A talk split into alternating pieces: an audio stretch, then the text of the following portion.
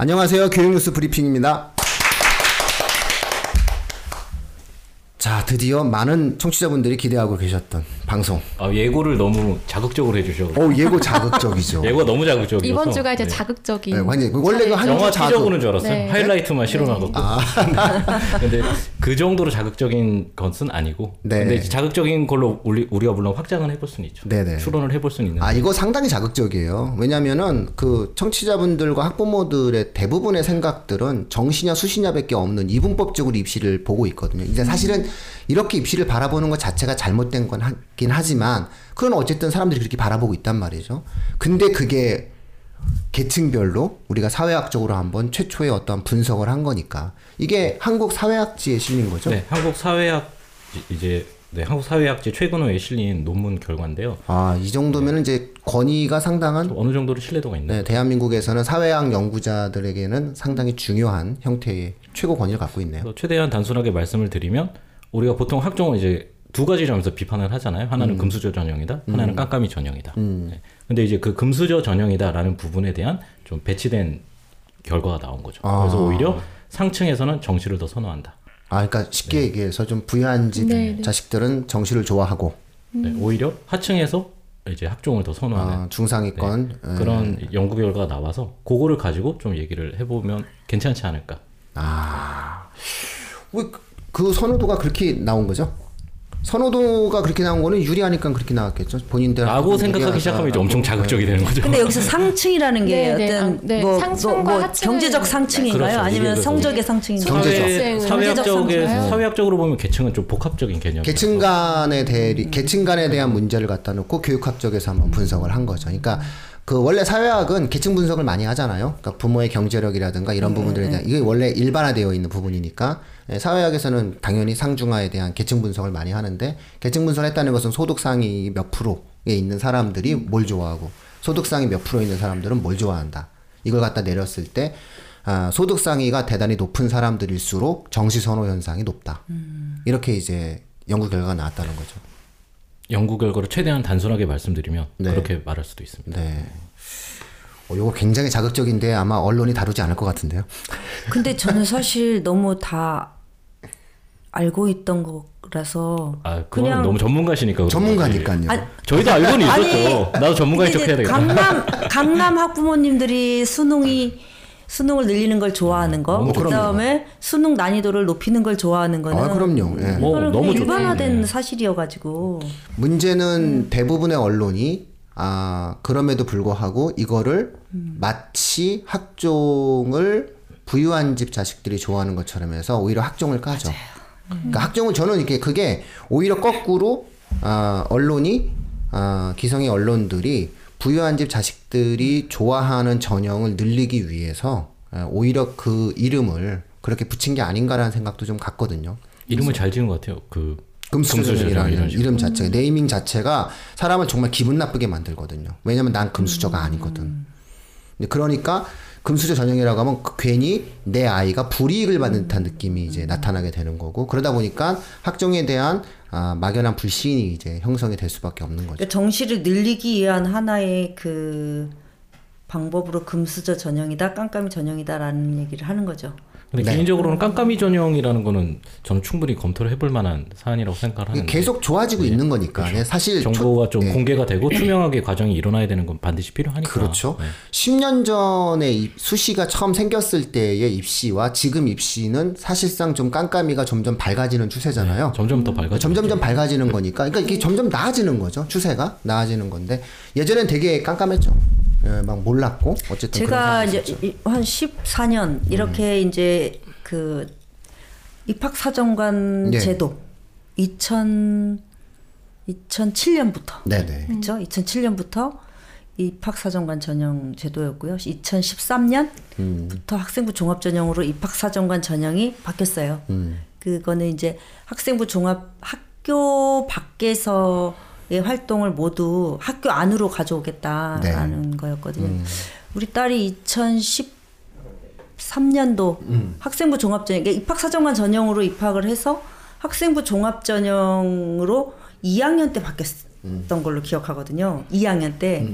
그래서 학교 밖에서 어, 전국 대회에 나가서 상을 받은 적이 있어요. 글쓰기 대회. 그런데 그거가 이제 받아오니까 학교 입장에서는 되게, 오, 우리 학교 애가 이렇게 이제 받아왔어요. 그러니까 생기부에다 그걸 적어 주셨어요. 근데 그때는 그게 가능했어요. 얘가 고등학교 1학년 때. 그런데 어 2학년이 되니까 뭐라 그랬냐면 생기 에, 학생부에 어 교회 활동이 적히면은 적히면 안 된다. 근데 이제 우리 애 같은 경우는 이미 적혔잖아요. 1학년 때. 상관이 없죠. 근데 저는 너무 겁이 나서 지웠어요. 왜요? 아 니 이제 아, 이게 어, 너무 입시를 잘하 느껴지시는데. 아니 입시를 너무 잘하니까 이 생기부를 그냥 냈을 때 위반이 될 그럴까봐 이제 뭐 제가 아, 는 입시 담당 선생님 뭐 휘문고등학교 네. 선생님 뭐 아이고. 서영고 선생님 다 전화해가지고 물어봤더니 어떤 선생님은 빼라 어떤 선생님은 둬라 그래서 죄송합니다. 제가 그때 전화 안 받았네요. 예 그때 전화 안 받으셔가지고 그래서 이제 학교에 얘기했더니 학교도 잘 몰라요 아이고, 이게 거- 겁을 먹으니까 너무 잘하니까 학교도 네. 겁을 먹고 어 선생님들끼리 논의를 하셔서 그거를 뺐어요. 아이고 이런. 예. 그러니까 이제 그럴 정도로 굉장히 학교 밖의 활동들이 다 인정이 됐다가 그게 2013년이었던 걸로 제 기억에 이제 정확하진 않은데 그때부터 학생부 종합전형이라는 걸로 이제 들어와서 그때부터 되게 좋아진 거죠. 지금 고1 친구들 같은 경우에는 이제 학교 내 활동도 더 거품은 더 없어지죠. 맞아요. 예, 맞아요. 수시가 정말 좋아지는. 동아리도 뭐 여러 개를 적는다던가 이런 것들이 네. 이제 저안 되기. 때문에 일대 혁신이 그때였어요. 네. 정말 좋은 변화가 된 거예요. 그 변화만큼은 인정을 해줘야 돼요. 그런 부분에서는 밝아지고 있는 거죠. 아, 굉장히 제가 좋아진 거죠. 제가 어 이제 뭐 공신들 인터뷰 많이 음. 했잖아요. 그러면은 공신 애들 인터뷰를 하면 주로 애들한테 이제 물어보는 게 성적하고 그 다음에 이제 음. 비교과 활동 뭐 했냐. 그래 이게 뭐냐면 스펙이에요. 음. 근데 입학 사정관 전형 음, 시대 때는 서울대학교가 지금 일반 전형하고 지역 균형 전형이 였잖아요. 근데 그때는 특기자 네, 전형이었어요. 특기자 전형. 네. 네. 특기자 전형으로 애들이 진학한 애들을 이제 인터뷰를 해보면 음. 그 아이들의 스펙이라는 게 어, 어떤 애는 진짜 제 기억이 나는데 어, 제 자료가 포트폴리오가 라면 박스로 서울대학교에 어, 붙였다는 거예요. 음. 그럴 정도로 어, 애들이 이제 스펙 전쟁이었었어요. 네. 그때. 예. 쓸모없는 스펙도 제- 많았는데. 정말 제가 인터뷰한 애 중에서 서울대학교 사회과학대학 들어간 친구가 있는데 어 저한테 이제 인터뷰를 할 때 제가 이제 당연히 이런 걸 물으니까 자료를 가져왔어요. 근데 제가 진짜 놀란 게 스펙이 69개 음. 이 목록을 가져왔어요. 69개. 음. 거기에는 HSK, 뭐 일본어 네. 인증 시험, 영어 인증 시험, 뭐 한자, 한국사 다 있었어요. 음. 예. 예전에 고입도 약간 그랬죠. 네. 이거를 어떻게 했을까? 전쟁이었죠. 아, 아, 이걸 어떻게 했을까? 근데 외대부고에서는 예전에 개조식으로 나열해서 스펙 다 쓰게 네. 이런 네, 것도 네. 있었잖아요. 초창기에는 아예 학생부 자체에 IBT 토플 성적이 기재가 됐어요. 네네. 그러니까는 거의 우리나라 학생부에도 IBT 토플 성적이 기재가 됐으니까, 그러니까 그런 거를 굉장히 막고 공정한 구조로 가는 거죠. 그러니까 모든 입시의 중심을 학교로 간 거예요. 그래서 사실은 맞아요. 아주 그리고 우리 이춘희 기자님 정확하게 말씀해 주셨는데 입사관과 학종은 전혀 다른 전형이 된 거예요. 그러니까 입사관은 학생에 대한 스펙을 공급자 측면에서 자유롭게 평가하겠다면 학종은 학교 내에서의 충실도를 따지게 되기 시작하는 거죠. 이 공평성에 방점을 찍은 건데 그게 아주 진짜 좋은 거죠. 저는 너무 잘한 저는 이제 그 박근혜 대통령을 좋아하지는 않지만 음. 어 박근혜 대통령 아니, 뭐 네. 괜찮아요. 근데 박근혜 대통령 입시만은 입시만은 박근혜 대통령이 하신 게 뭐냐면 그 이주호 장관이 했었어요. 학생부 종합 전형으로 해야 된다라는. 네. 거. 근데 그게 진짜 아이러니예요. 네. 제가 어 저는 이제 뭐 흑수저까지는 아니고 그냥 일반 수저거든요. 스탱 수저. 음. 근데 저희 집은 수저도 없어요. 어 저도 근데 없습니다. 만약에 입학 사정과 제도 하에 우리 애가 있었다면 어려웠죠. 과연 네. 어, 서울대를 갈 수 있었을까? 음. 그런데 학생부 종합 가. 전형이었기 네. 때문에 어 갈 수 있었던 것 같아요. 그 초창기에 네. 그 박근혜 정부의 교육 정책과 네. 그 이명박 정부 교육 정책에 놓고 봤을 때 우리가 이제 수시 전형의 기본 베이스가 된 입사관 제도를 이명박 정부에서 네, 그렇죠. 도입을 네. 거대하게 했죠. 근데 이건 서울대 입김이 되게 강했다라고 표현되어질 수 있고요. 이거를 받아서 박근혜 정부 초기에 교육에 대한 모델을 만든 사람이 서남수 교육부 장관이에요. 근데 이 서남수 교육부 장관이 맞아요, 맞아요. 예. 이 예. 서남수 교육부 장관이 정통 교육관료 출신이에요. 그러니까 이분이 정치인으로 영입된 게 아니라 음, 맞아요. 예. 예, 예. 행정고시 출신의 교육부의 엘리트 코스를 다 밟았는데 이 교육부의 엘리트 코스를 밟은 것 중에서 핵심 중에 핵심 입시 파트에서 20년 동안 잔뼈가 굵은 사람이에요. 그리고 교육부 차관 거쳐서 교육부 장관이 됐죠. 그러니까 이분 시절에 만들어진 교육 정책은 결국은 대한민국 교육 관료들이 미래 10년을 내다보고 안을 만들어서 던진 거예요. 그래서 이때 만들어진 게 문이과 통합. 그리고 이때부터 논의가 되기 시작한 게 수능 절대평가. 근데 사실상 수능 절대평가를 교육부 장관이 공식적으로 제일 먼저 얘기한 맞아요. 게 언론 인터뷰에서 얘기한 게이 서남수 교육부 장관이거든요. 이제 이 트렌드를 사실은 문재인 정부는 그대로 받아서 쭉 발전시켜 가고 있다. 이렇게 이제 우리가 볼 수가 있는 거죠. 그러니까 맥락적으로 놓고 본다면 이제 이 흐름이 만들어졌는데 어쨌든 공정성의 측면에서는 아주 높아진 공정성의 차원이 있었죠. 자, 그런데 그런 흐름이 놓고 보니 오히려 상층이 불리해졌다. 이렇게 되는 건가요? 해석을 할 때? 제가 볼 때는 선호도가 좀좀 변수가? 많아졌다. 오히려 정시가 변수가 없다. 이렇게 판단할 수 있을 수도 있겠죠. 저는 두 가지라고 생각해요. 정시는 가위를 돌리면 돼요. 수능 공부를 하면 돼요. 문제는 뭐냐면 수시는 학종은 내신을 잘 봐야 되는데 이 내신을 잘 본다는 것은 기본적으로 학교 생활에 충실도가 있어야 돼요. 그러니까 이 학교 생활의 충실도와 성실함, 그 다음에 관계도 좋아야 되거든요. 그리고 어느 정도 이타적 행동도 해야 돼요. 애가 학교 생활에 충실하려면 이걸 못 하는 거예요. 이게 이게 너무 힘든 거야. 그러니까 계속 내신을 중간고사, 기말고사, 중간고사, 기말고사를 늘 잘 보면서 그러면서 뭔가 학생 활동에도 충실하고 그리고 협력적인 인간관계도 잘 맺고 이게 너무 힘든 거죠. 그냥 공부만 딱 해가지고 필요한 내용들만 효율적으로 진행을 하는 정시가 오히려 더 아, 높아지 좋은 것일 수도 있는 거고 또 하나는 의대 입시라든가 이런 어떤 선호도 있는 어떠한 입시를 치르는 과정에 있어서 아, 좀 불편하고 불리하다고 생각을 하는 것일 수 있을 것 같아요. 저는 학종을 아, 선호하지 않는 가장 큰 이유는 아, 내신 경쟁이 힘들기 때문이다라고 생각을 하고 내신에 있어서의 아, 학교 생활의 충실도를 강력하게 요구하고 있기 때문이 아닌가. 그러니까는 오히려 어, 돈이 없는 집 자식들은 내가 학교에서만 열심히만 생활하면 내가 학교에서 공부만 열심히 하게 되면은 내신이 잘 나오는 거고 내신이 잘 나오면 나에게도 새로운 기회가 생기는 거잖아요. 그러니까 오히려 그런 학생들이 새로운 형태의 기회를 가질 수가 있게 되는 거죠. 그래서 농어촌 특례 학생이었어요. 농어촌 특례 학생이었는데 어이 교사가 되고 싶은 거예요. 그러니까 한 12년 동안 초등학교 1학년 때부터 시작해가지고 고등학교 3학년까지 교사가 꾸민 아이가 있는 거예요. 이 농어촌 특례인데 학교에서 그랬대요. 우리 학교에서 교사가 나오기는 어려울 것 같아 얘야 이랬대요. 그 학교에서는 아, 훌륭한 선생님이시네요. 교대를 못 간다는 거지. 보, 보통 더 잔인하게 말하죠. 네. 네가 무슨 이러면서 야, 우리, 우리 학교에선 간 적이 없어. 우리 학교는 고대도 못 가. 근데 한 명이 가긴 했는데 자퇴했대. 뭐 이러면서 이제 애 기를 팍팍 죽여놓은 거예요. 그 애가 너무 의기소침해 있는데 얘는 정말 열심히 살았거든요. 그러니까 이 아이가 모의고사는 분명히 안 나와요. 모의고사도 안 나오고 정시도 실제로는 정시로 가면은 갈 수는 없는 애인데 어쨌든 그 학교 전교 1등이에요. 근데 농어촌 특례고. 근데 이 아이가 결국은 아, 제가 용기를 주죠. 저는 원래 용기를 잘 주잖아요. 저는 긍정, 긍정적인 인간이기 때문에 막 용기를 막 주죠. 너는 서울대도 갈 수 있어. 우리 서울대도 한번 써볼까? 네, 제가 막 이랬거든요. 그래서 애가 막 해가지고 갔어. 교원대 갔죠. 예. 응, 교원대 갔어요. 교원대 초등교육과 갔어요. 그러니까는 막 너무 행복해하는 모습을 보면서 아 이게 어찌 본다면 학종이 가질 수 있는 부분이구나. 그러니까 아버님이 그냥 과수원도 하고 그래서 제가 받은 거는 배 받았어요. 배, 지주신데. 배, 배 받았어요. 배, 지준데. 배, 배. 그러니까 시골 반전이 있었는데요. 배를 어, 받았어요. 부럽습니다. 시골 배. 네. 금수저 전형. 금수저 아니에요.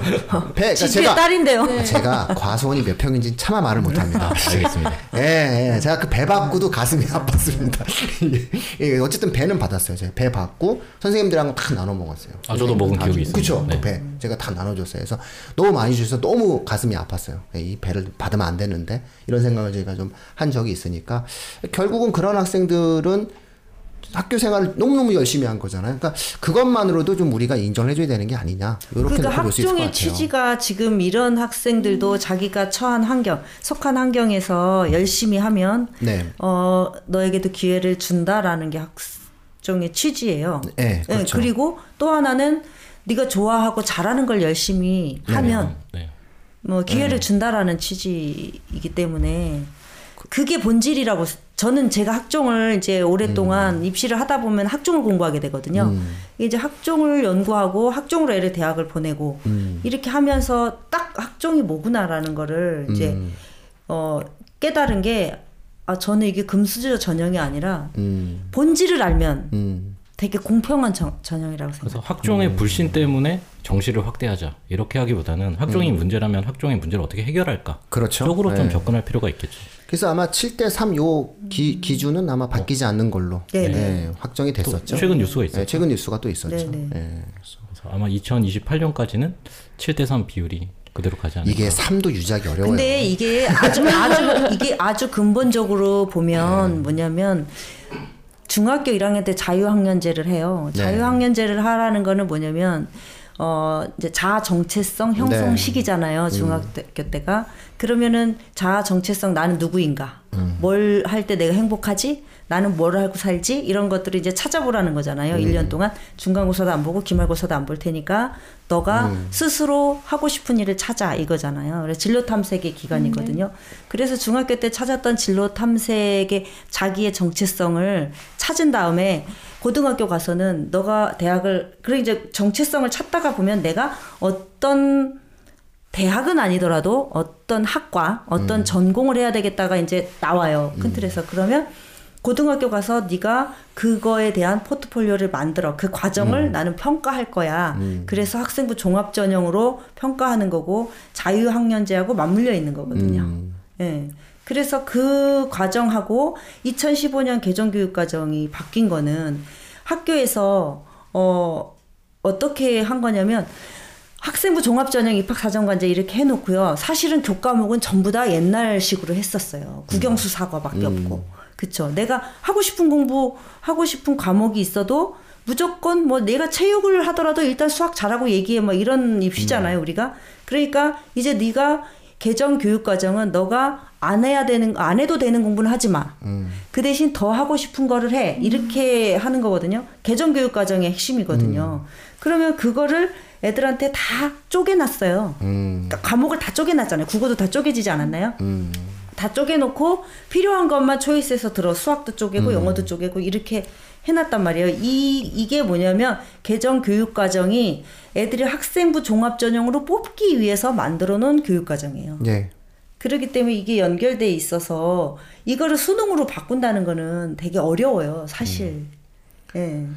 현실이랑 안 맞죠. 안 맞죠. 그렇죠, 안 맞죠. 예. 그리고 이거는 4차 산업혁명에 따른 사회 변화하고도 어, 맞물려 안 있죠. 예. 안 맞고. 개정 교육 과정이. 그리고 교육적인 관점에서도 안 맞죠. 예, 아이들한테 우리가 어떤 교육을 시켜줘야 되느냐. 그리고 아이들이 어떤 교육을 받아야 행복할까라는 관점에서도 사실 안 맞죠. 어, 그럼요. 학생에게 선택권을 준다는 측면에서도 안 맞는 거고. 맞아요. 선택권을 줬는데 보편적 시험을 본다는 거 자체도 안 맞는 거고. 저는 개인적으로 자유학년제 아까 말씀이 나오셨는데 자유학년제도 학생이 좀 중3 전체 기간 중에 자기가 선택할 수 있었으면 좋겠어요. 왜냐면 중1 때 일괄적으로 다 그렇죠. 해버리니까. 맞아요. 근데 그- 또 중1 특히 1학기 때 해버리면은 그냥 그 시기를 그냥 놀고 끝나버리는 경우도 굉장히 많거든요. 우리 사회가 근데 자유학년제를 할 만한 그 여지는 성숙도는 떨어지긴 하지만 그래도 그냥 하는 거예요. 그냥. 저는 항상 우리나라 교육 정책에서. 좀 반성을 해야 되는 게 너무 어른들 편하려고. 예. 그럼 그 만약에 자유학년제를 아이가 중3 전체 기간 중에 자기가 한 학기를 선택할 수 있다.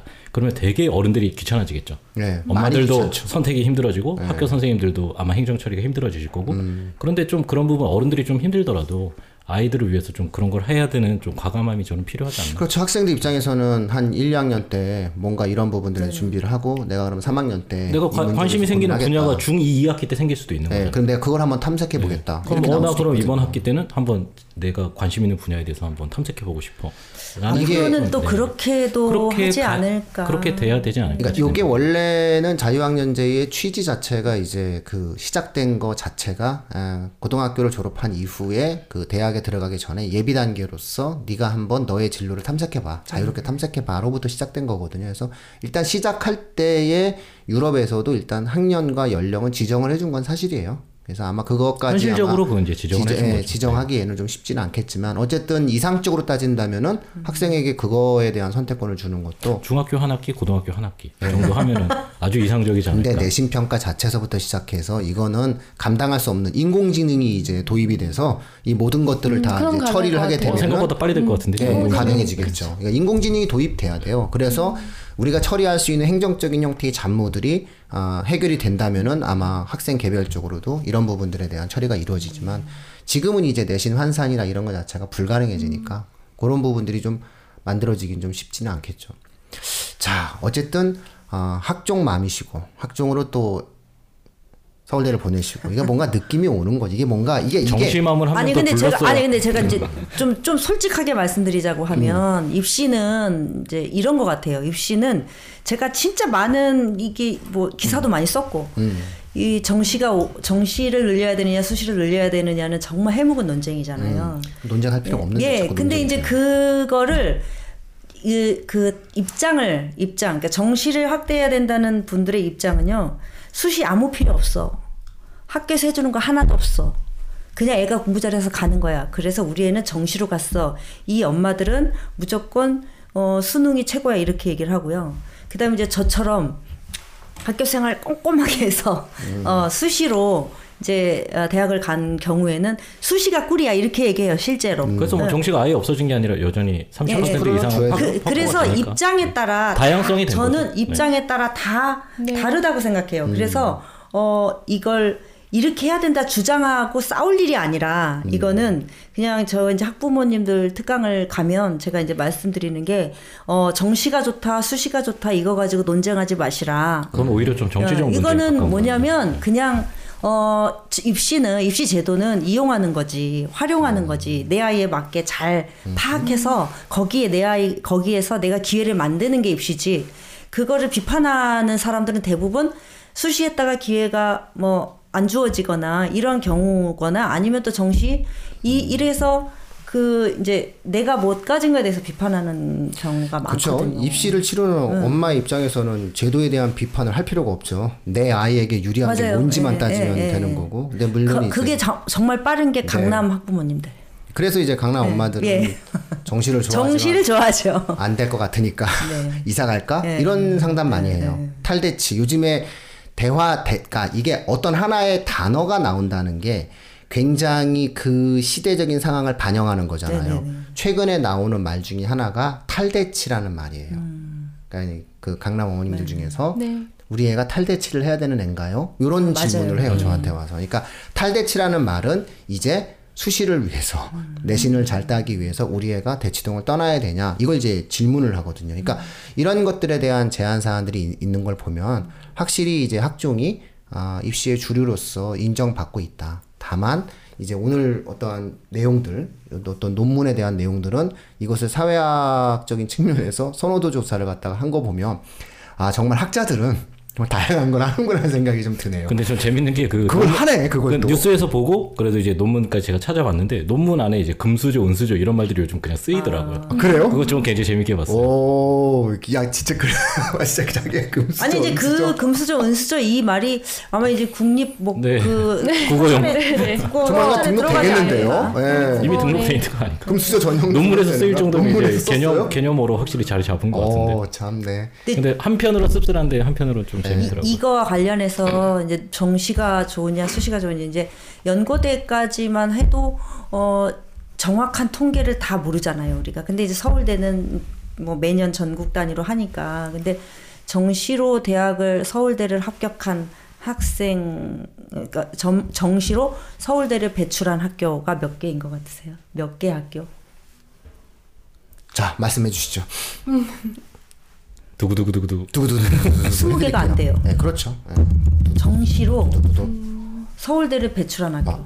수시는 매년 서울대를 800에서 900개 학교가 서울대를 배출하거든요. 합격자를. 음.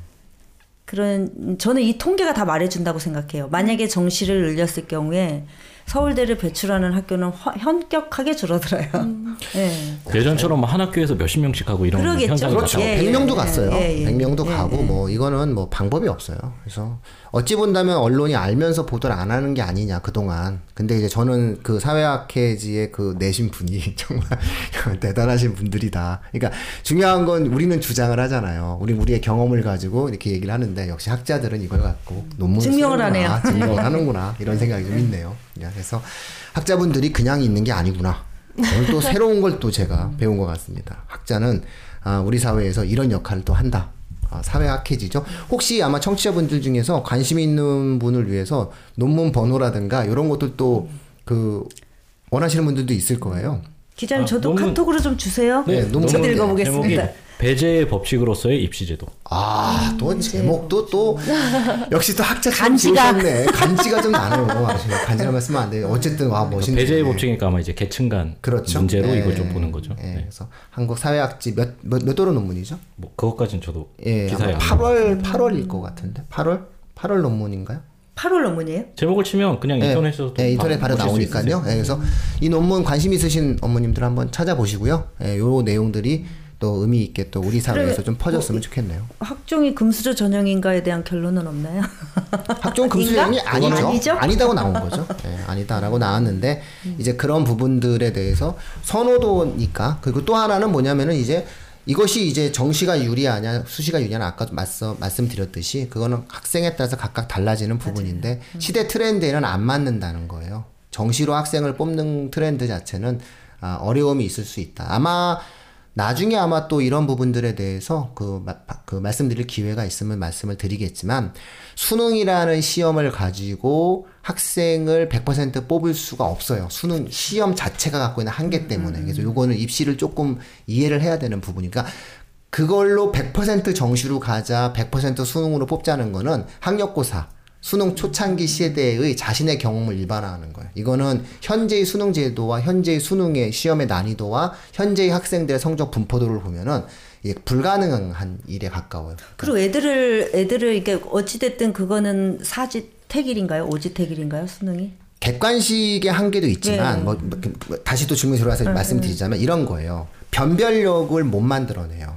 그러니까 다 맞은 학생과 일곱 개 틀린 학생의 구간별 인원수를 예를 들어서 한 3만 5천 명 정도 되거든요. 네네. 그러면 이것을 확실하게 서열화를 시키려면 어떤 문제가 생기냐면 문제가 너무 어려워져요.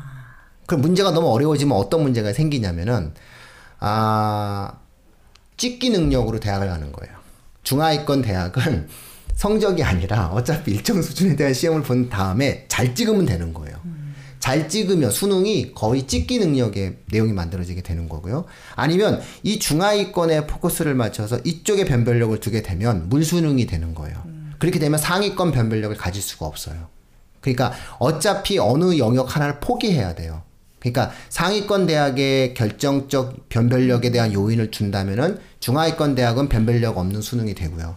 중하위권이나 하위권의 변별력을 맞추면 상위권엔 변별력을 가질 수가 없어요. 그래서 어차피 수능은 보완제 기능밖에 할 수가 없는 상황이에요. 근데 이것만 갖고 대학에서 애들을 뽑아라 라고 얘기한다면은 이거는 대학 자체에서도 그냥 두 손 두 발을 다 들을 수밖에 없는 상황이고 무엇보다 아까 말했듯이 대한민국 국가 경쟁력이 안 맞아요. 그러니까 뭔가 이공계 인재를 만든다거나 해당 분야에 뛰어난 아이들을 만들어가는 과정들 자체가 이미 지난 10년간 입사관서부터 시작돼서 학종, 박근혜 정부의 학종, 뭐 문재인 정부 들어와서 계속 계승 발전시킨 이 흐름이 결국은 미래 세대에 맞는 인재를 만들어가는 흐름으로 좀 정착 단계에 있는 거예요. 그러니까 앞서 우리 수 기자님께서 말씀하셨듯이 문제가 있으면 문제를 고쳐야죠. 예, 그래서 아, 저는 이제 개인적으로 정시가 좋을 수도 있지만 그런 것 자체가 갖고 있는 한계가 있어서 그러니까 저는 수시가 좋다 정시가 좋다 학종으로 가야 된다가 얘기하는 게 아니라 현실에서 가능하냐 불가능하냐에 대한 내용으로 작 보는 시각이 좀 크거든요. 그랬을 때 정시 확대는 좀 불가능에 가깝다라는 거고 그래서 이번에 정확하게 선을 그은 것 같아요. 7대 3이라는 부분들도 이런 거고 저는 오늘 거듭 말씀드리지만 교수님들은 하는 일이 많다는 것을 어, 교수들은 아무나 되는 게 아니다라는 거를 저는 오늘 뼈저리게 느끼면서 예, 교수님들 만세입니다. 예, 역시 교수님들은 어, 교수님으로서의 사회적 역할이 있다는 것. 어, 한국 사회학지에 어, 실린 어떤 하나의 논문들. 어, 오늘 수꼭 기자님- 읽어봐야 되겠어요. 네, 네. 같이 다 한번 읽어보실 수 있는 그런 어떤 시간 가졌으면 좋겠네요. 오늘 수 기자님 아주 고생 많이 하셨습니다. 감기 걸리셨는데 그죠? 네, 제가 좀 목감기 걸려서 네, 근데 목소리가 더 좋은 것 같아요. 그런가요? 아, 네. 살짝 아, 아플 감기 때 걸린 좀- 목소리가 저 정도예요? 어, 그럼요. 감기 안 걸리면 이 목소리 큰일 나요. 예. 네, 감기 걸린 거 플러스 이제 오늘 진짜 기자님 모셔갖고 제 이름이 이렇게 부끄럽게 처음이에요. 왜요, 수 기자? 진짜 기자님이 오시니까 나는 기자도 아닌데 우리는 교육 진담은 저희 바꿔야 될 것 같아요. 아니요, 교육 진담은 일종의 이제 우리가 흔히 이제 교육 방송으로 점차 확대되는 거니까요. 또 이렇게 겸사겸사 또 오늘 좀 소극적이 됐습니다. 네, 성장하는 겁니다. 네. 자, 오늘 방송 여기서 마치도록 하겠습니다. 네, 고맙습니다. 감사합니다. 예.